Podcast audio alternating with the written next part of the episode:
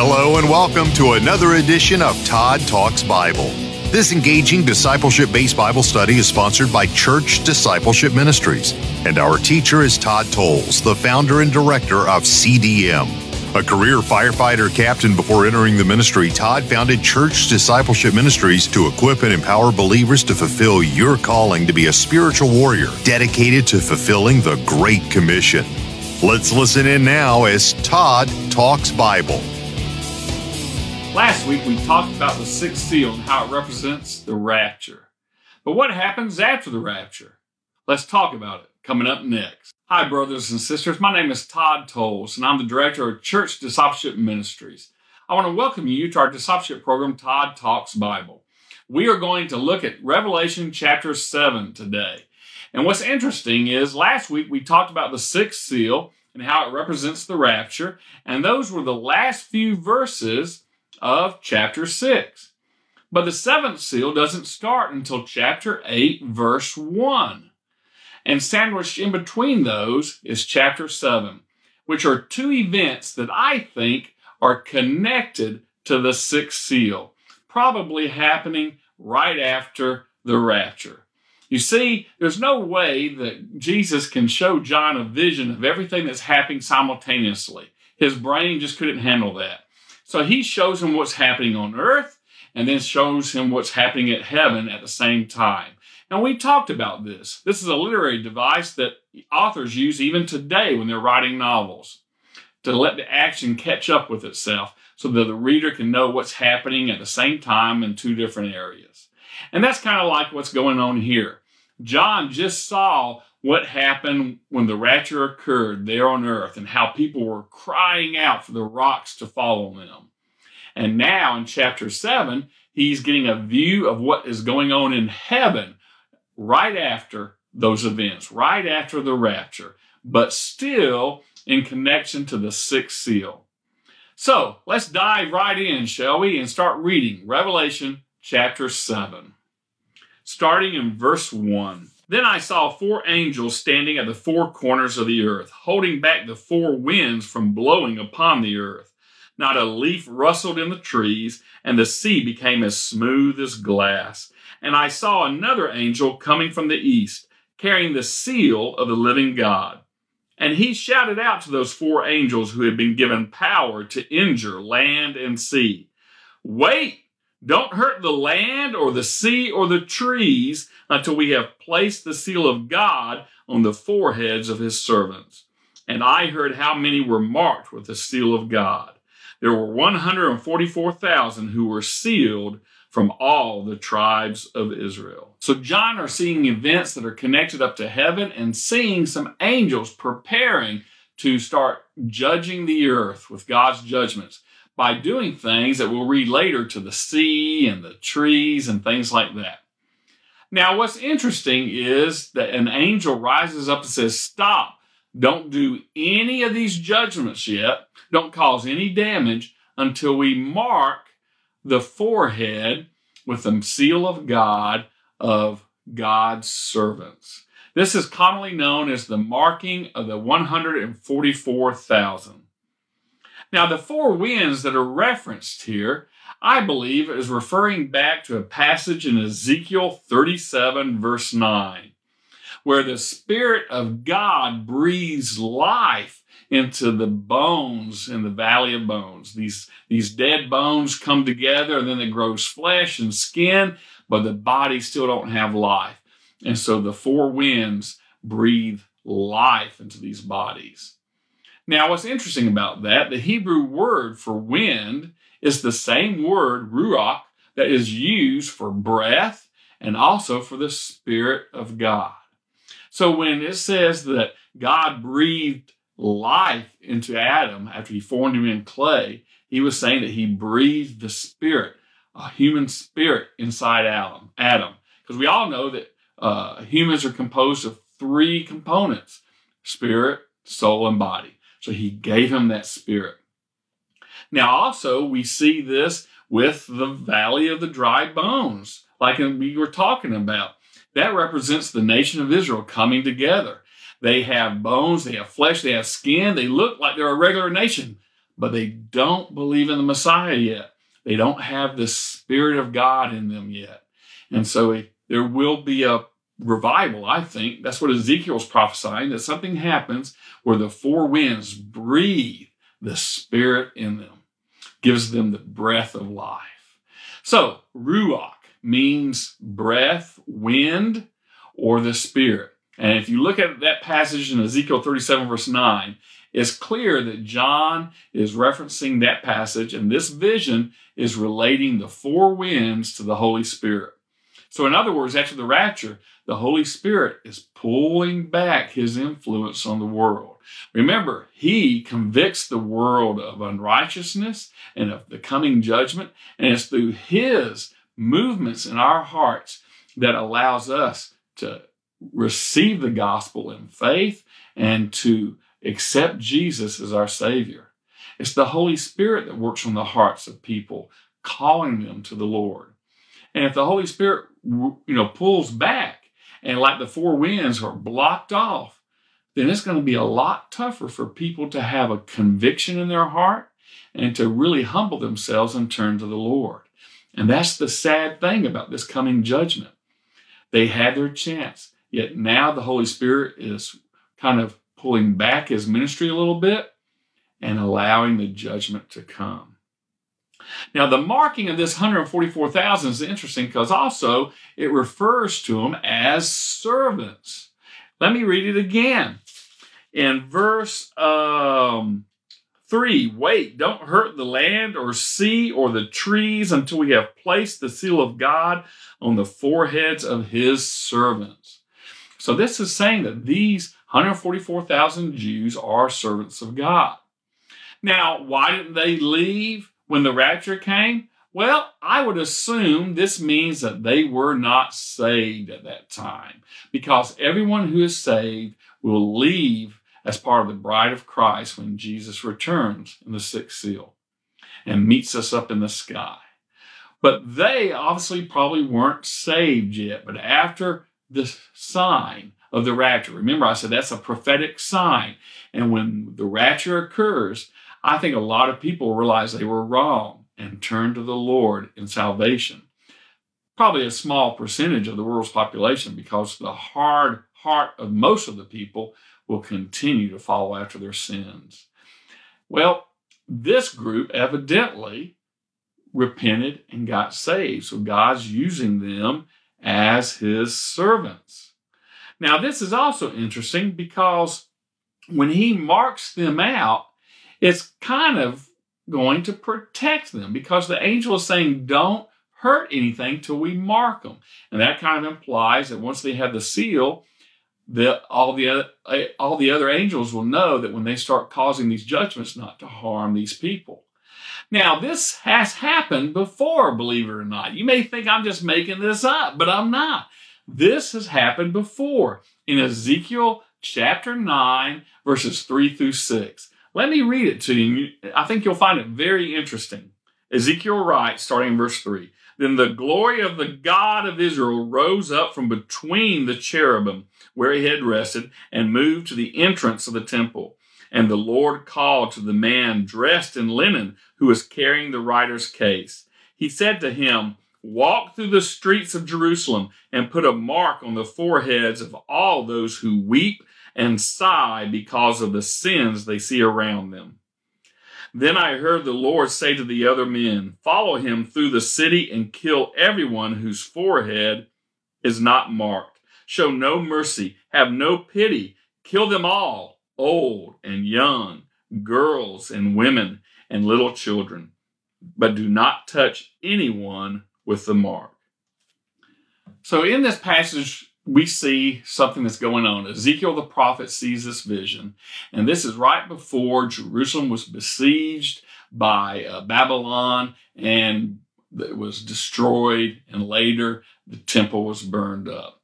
And so the glory of God is leaving because he's fixing to bring judgment on Judah, on Jerusalem, the capital city of Judah. And this is kind of the same thing we see with the Holy Spirit in the four winds. He's pulling back because judgment's coming here in chapter 7. Well, back in Ezekiel's day, when he had this vision and the glory of the Lord moved off, before they did judgment, God ordered an, ordered an angel to go by and put a mark on the forehead of everyone who was righteous, people who grieved at the sin they saw. You see, a righteous person does not like seeing the sin in society. And you, as a Christian, if you are sad and depressed because of what you're seeing that's going on in our country, it's because the Holy Spirit is grieved within your spirit, and you too are grieving because of the sin of everything that's going on.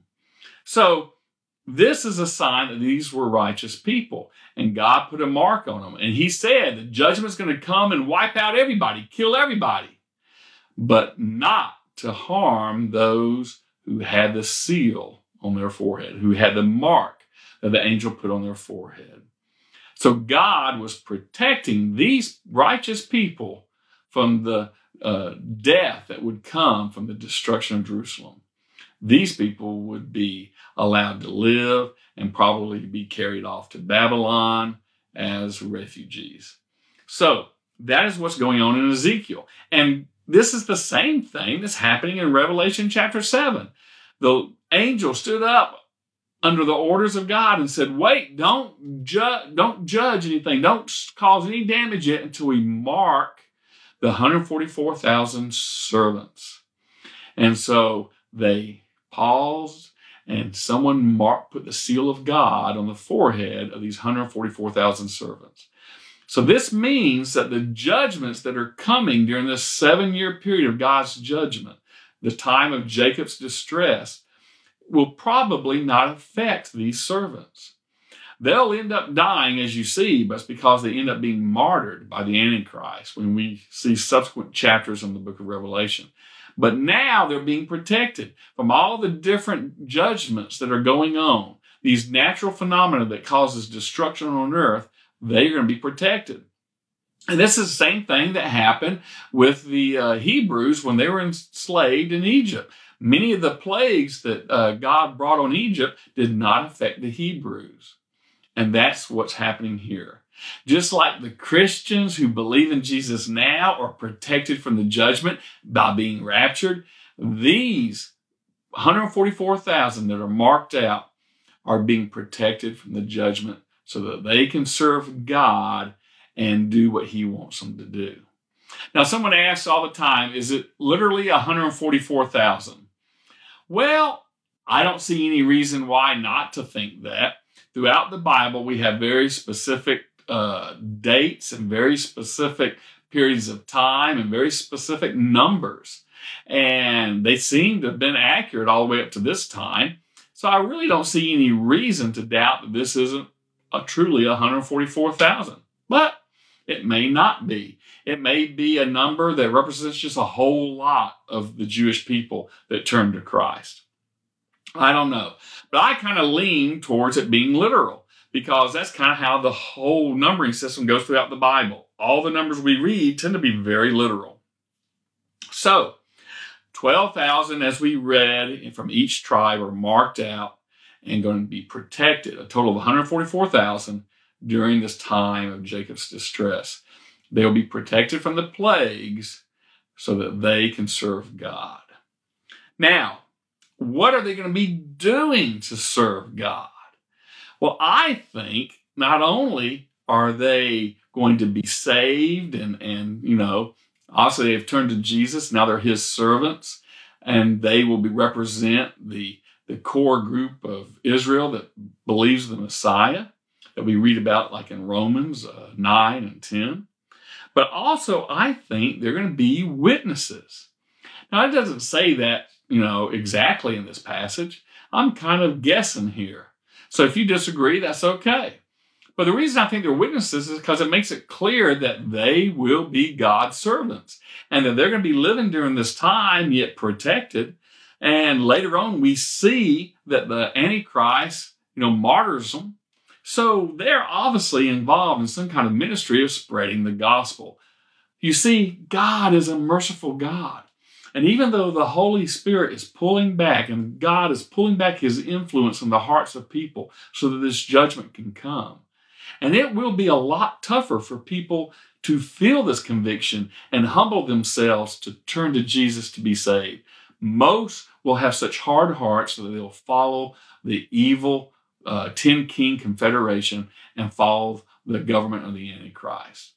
And we'll see that in the book of Revelation. But there will be some that listen to these witnesses. You see, God is not wanting anybody to perish. So even during this time of judgment, he marks out 144,000 special troops, special forces, if you will, that are there to spread the gospel and try and reach everyone that's possible with a soft heart that will turn to Jesus so that not that they won't perish when they don't have to because God doesn't want anyone to perish. So I think part of their job is to be witnesses. And I'm not just guessing about this. I have a little bit of evidence if you want to hear it. Do you want to hear it? Well, let's look at it. Acts chapter 14, starting in verse 16. In earlier days, he, referring to God, in earlier days, he permitted all the nations to go their own ways, but he never left himself without a witness.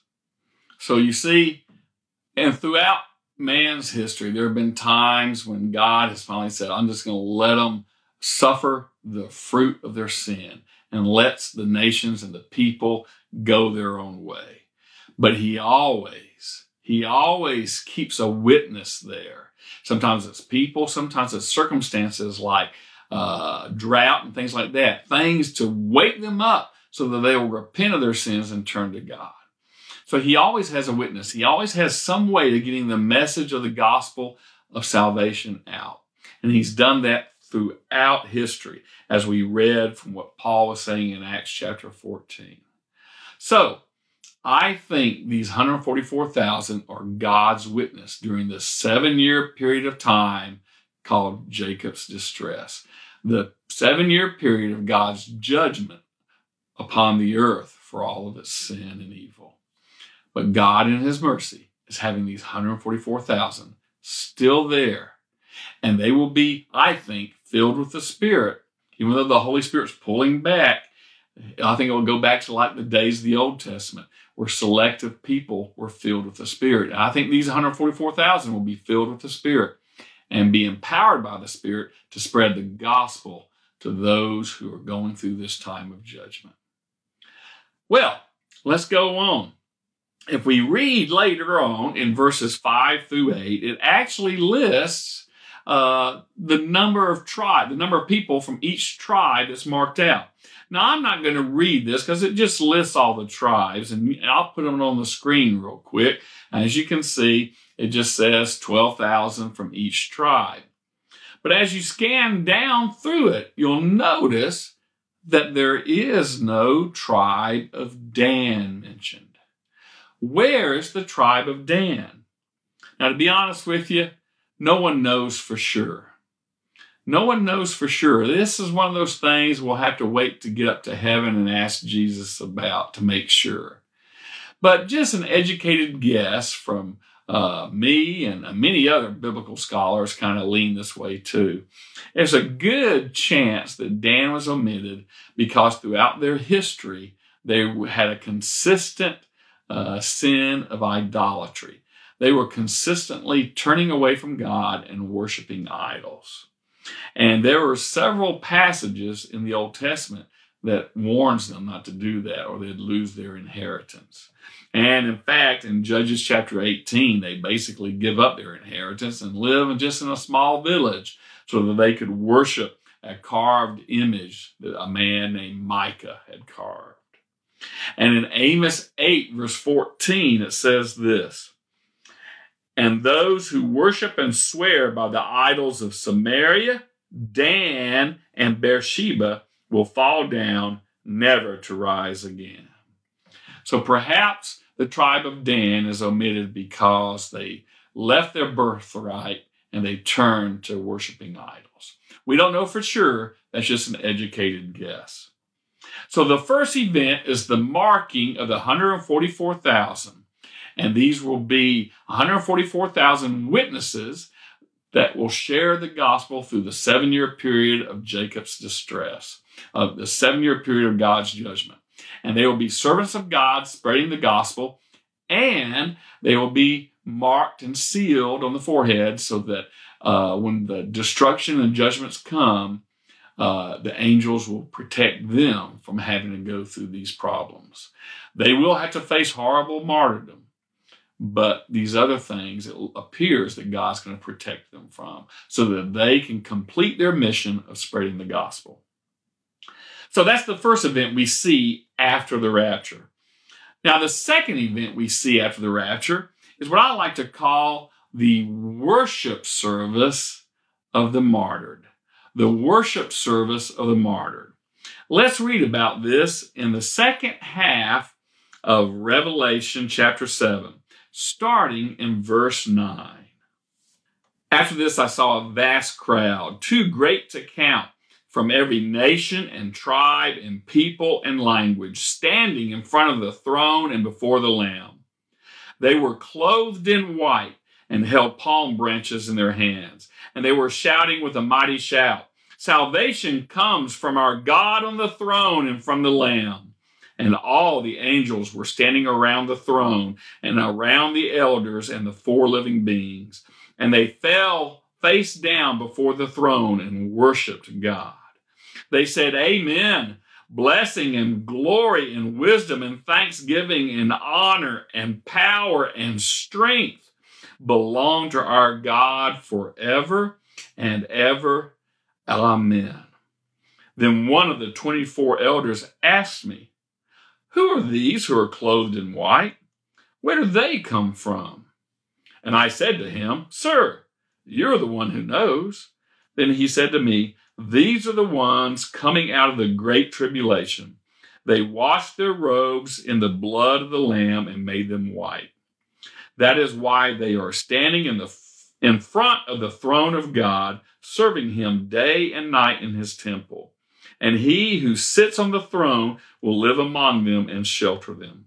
They will never again be hungry or thirsty, and they will be fully protected from the scorching noontime heat. For the Lamb who stands in front of the throne will be their shepherd. He will lead them to the springs of life giving water, and God will wipe away all their tears. Isn't that a beautiful passage? Here is this huge, vast crowd that John says is too large to count. And they are there worshiping the Lord, saying, Salvation comes from our God on the throne and from the Lamb. And to honor these people, all the angels are in attendance. And they're all collectively, the people and the angels, worshiping the Lord God on his throne and praising Jesus, the Lamb of God, who shed his blood for us. Now, if you notice that these people are clothed in white, in verse 9 it says they were clothed in white. Now, we've seen this expression before. And what does this white mean? Well, again, I think it signifies righteousness and the works or deeds of righteousness. Let me read you a passage real quick in Revelation chapter 19, uh, in verse 8. In the last part of verse 8, it says, Fine linen represents the good deeds done by the people of God. And then later on in verse 14, it talks about the armies of heaven were dressed in pure white linen. So you see, uh, in the vision here, white the white robes represent the righteousness of the person and also the deeds of righteousness because you, you can't do deeds of righteousness unless you're righteous. Uh, otherwise, you're just doing uh, fake works to try and look good.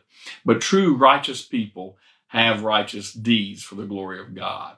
And so, when in this vision that John's having, whenever you see someone that's clothed in white, it's saying that they're believers, they're saved. They're either angels, or they're believers who have turned to Christ and they're all declared righteous. Now, it's interesting that this group is told to John who they are. In verse 14, it says, Who are these people? And John goes, I don't know. You're the one that knows, sir.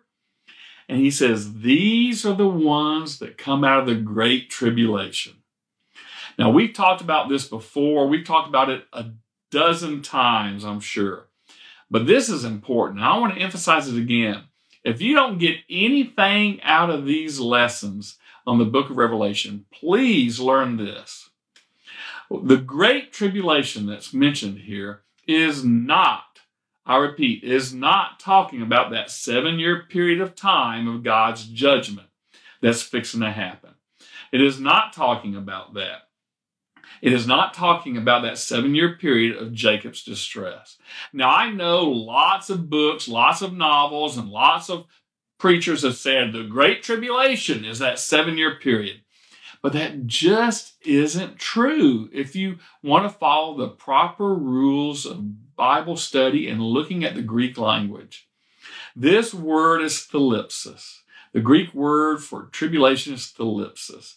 And whenever it's used, just like I said last week, and I've said many, many times, whenever it's used, it's talking about troubles for Christians, like spiritual troubles they're going through, or predominantly, the vast majority of the time it's used, it's talking about Christian persecution. Christians being persecuted. They go through thalipsis.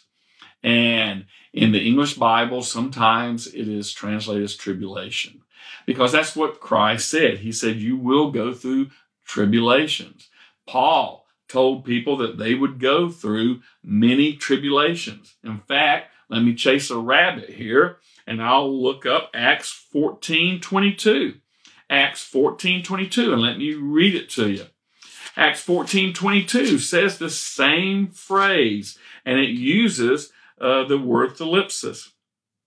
Paul is preaching to uh, the believers there, and it says they encourage them to continue in the faith, reminding them that they must enter into the kingdom of God through many tribulations, through many tribulations, through many thalipsis, through many tribulations. So you see, there's not just one tribulation that's called the Great Tribulation uh, that lasts seven years. No, that is called the time of Jacob's distress in the Bible. And I've quoted those passages for you. I'm not going to show them to you again. That seven year period of God's judgment is referred to in the Old Testament as the time of Jacob's distress. These people he's seeing come from the great persecution, the great thalipsis. Well, what was the great persecution? The fifth seal, martyrdom. That's the same uh, huge worldwide persecution of Christians that Jesus talked about in Matthew 24. So, this worldwide persecution, the fifth seal, one of the things that last things that happens to believers before they're raptured here on earth. A worldwide persecution from the worldwide government that is in rebellion against God, going after all the Christians. And this will cause us, like Jesus said in Matthew 24, to spread the gospel to every corner of the world. And so these are the people that come from the fifth seal, the martyrdom. And in fact, let me review with you what it says about these people in Revelation 6, verse 11. Well, let's start back in verse 10. And they called loudly to the Lord and said, O sovereign Lord, holy and true, how long will it be before you judge the people who belong to this world for what they have done to us? When will you avenge our blood against these people? So these are the martyred saints, and they're saying, Lord, when will you avenge us? And it says in verse 11, then a white robe was given to each of them, and they were told to rest a little longer until the full number of their brothers and sisters, their fellow servants of Jesus, had been martyred. So, this is telling John that these are the people that came from the great thalipsis, the great tribulation, the great, or more accurately, the great persecution Get it out of your head that it's out of that seven year period of time. It is not. It is one of the last things that happens in the last days of the church age. John realizes these were the ones that spread all across the world and took the gospel with them and were hunted down by the one world government. And they kept their faith. And they died well because they were spreading the truth and they kept their faith in Christ. And when it's all over, all they can do is be up there and worship God. You see, it's funny to me because I'm sure all the angels are in attendance to honor these people because they deserve a special reward, I think. They deserve a special crown because they uh, did not love their life even to death. And they resisted the temptation to give up their faith. They kept their faith and they died for Christ. Well, instead of them accepting the angel's praise, no, these people, all they can think about is worshiping God. And they bow down and they say to God, Salvation comes from you, O God, on the throne and from the Lamb. See, they don't care about having to die on the earth anymore. They don't care how they had to die for Christ. All they cared about was seeing Jesus. And so they have this special worship service and they're given a special reward. It says that they were allowed to worship Jesus and worship the King and be before Him constantly there in the throne room of God. Now, I think this is interesting. And a lot of people say, Oh, I want to be like that. I'm jealous. Well, everyone has a different story. And when we get up to heaven, everyone will have different rewards. And those of us who maybe die before Christ comes back will be part of the rapture. And some of us who are alive when Christ comes back uh, to collect his church will be caught up also in the rapture. But, you know, some of us may not have died during that fifth seal. We may have survived and we get raptured. So we will have a different thing as the bride of Christ. We get to get raptured. This group died. And and and yes, they were raptured too. Their souls came back, but they deserve something a little extra, I think. And who knows? Maybe it's for every believer that survives uh, through this fifth seal, whether they died or not. We don't know. But if I was to die today and I go up to heaven, I don't get this reward, but that's okay with me. Because God's got a different reward for me because my story is different. So don't be jealous. Rejoice that these people are able to see the King and the God they died for face to face. And also remember that these special rewards given to them can be applied to us too. Listen to it in verse 17 again. For the Lamb who stands in front of the throne will be their shepherd. He will lead them to the springs of life giving water, and God will wipe away all their tears. Isn't Jesus our shepherd too? So, see, we can apply that to our life. And don't we also look forward to seeing the living water, that wonderful river, the living water of God flowing from his throne? Yeah.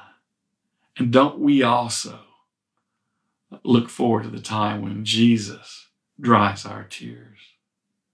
Yeah. So even though this is a special wor- worship service for those that came out of the great persecution, the fifth seal, it can be applied to us too. And you can take encouragement in that. And I, I think you should. Listen, when I'm recording this, it's, it's about a week or two before it actually gets posted on uh, YouTube and on the different um, podcast platforms. So I'm recording this ahead of time, but when this gets posted, it'll be the Wednesday before Thanksgiving. And you know, there's all kinds of bad things going on in our country now, and you may not think, you know, feel like you're thankful. And, and, and a lot of people, a lot of governors are trying to say, don't have Thanksgiving. And I think that's a mistake. You see, Thanksgiving is one true Christian holiday. It's no commercialism like Christmas has. This is truly was started by Christians that just wanted to worship God. And in the Psalms it says, praise is the one true sacrifice that's worthy of God. We should praise Him. We should thank Him. So, this Thanksgiving, if you have a chance, get along by yourself and, and lead your family, if you have a family with you, in praise and thanks to God because He is our shepherd. And He will lead us to the living waters. And He will dry our tears. You may be going through tough times now. The whole nation is going through tough times. COVID is beginning to rise up again and spike in many different areas. You may know some people who are sick. You may know some people like we do who have perished because of this virus. But that doesn't mean we can't still praise God. I know these people that died in our family are in heaven. And so I look forward to seeing them on the day of the rapture. So let's not lose hope. Let's not get discouraged to the point that we don't thank God. We should never get to the point where the world hammers us down so much that we get self centered and we take God for granted. No, we should always keep Him first. We should always be gazing at Him as we pray to Him. And we should all make sure that we thank Him for all that He's done for us. Because He is taking care of Christians even in these dark days. And He is leading us to the living waters. And He does, even now, dry our tears when we pray to Him. Doesn't He? So, we can take these wonderful rewards that these martyrs got and we can apply them to our life. And that's the two things that happens immediately after the rapture. One is this great worship service, but also out of his great mercy, God makes sure there are special people left to witness to those that have to go through this seven year period of God's judgment in the hopes that they too will turn to Christ. Isn't that always just like God? Never giving up, not wanting anyone to perish. And that in itself is something we should thank God for. Because of that grace and that mercy that He has, you and me were allowed to come to Him and get saved. So this Thanksgiving, praise His name. And until next time, keep your eye to the sky and read your Bible. Thank you for listening to Todd Talks Bible, sponsored by Church Discipleship Ministries. For more information, please visit churchdiscipleshipministries.com or check today's show notes for the link. Our teachings are also available on YouTube. Simply search for Todd Talks Bible. I'm Brian Race, encouraging you to subscribe to this podcast so you'll never miss an episode. Also, consider sharing this timely teaching with someone you believe needs to hear it. Until next time, may the grace of the Lord Jesus Christ and the love of God and the fellowship of the Holy Spirit be with you all.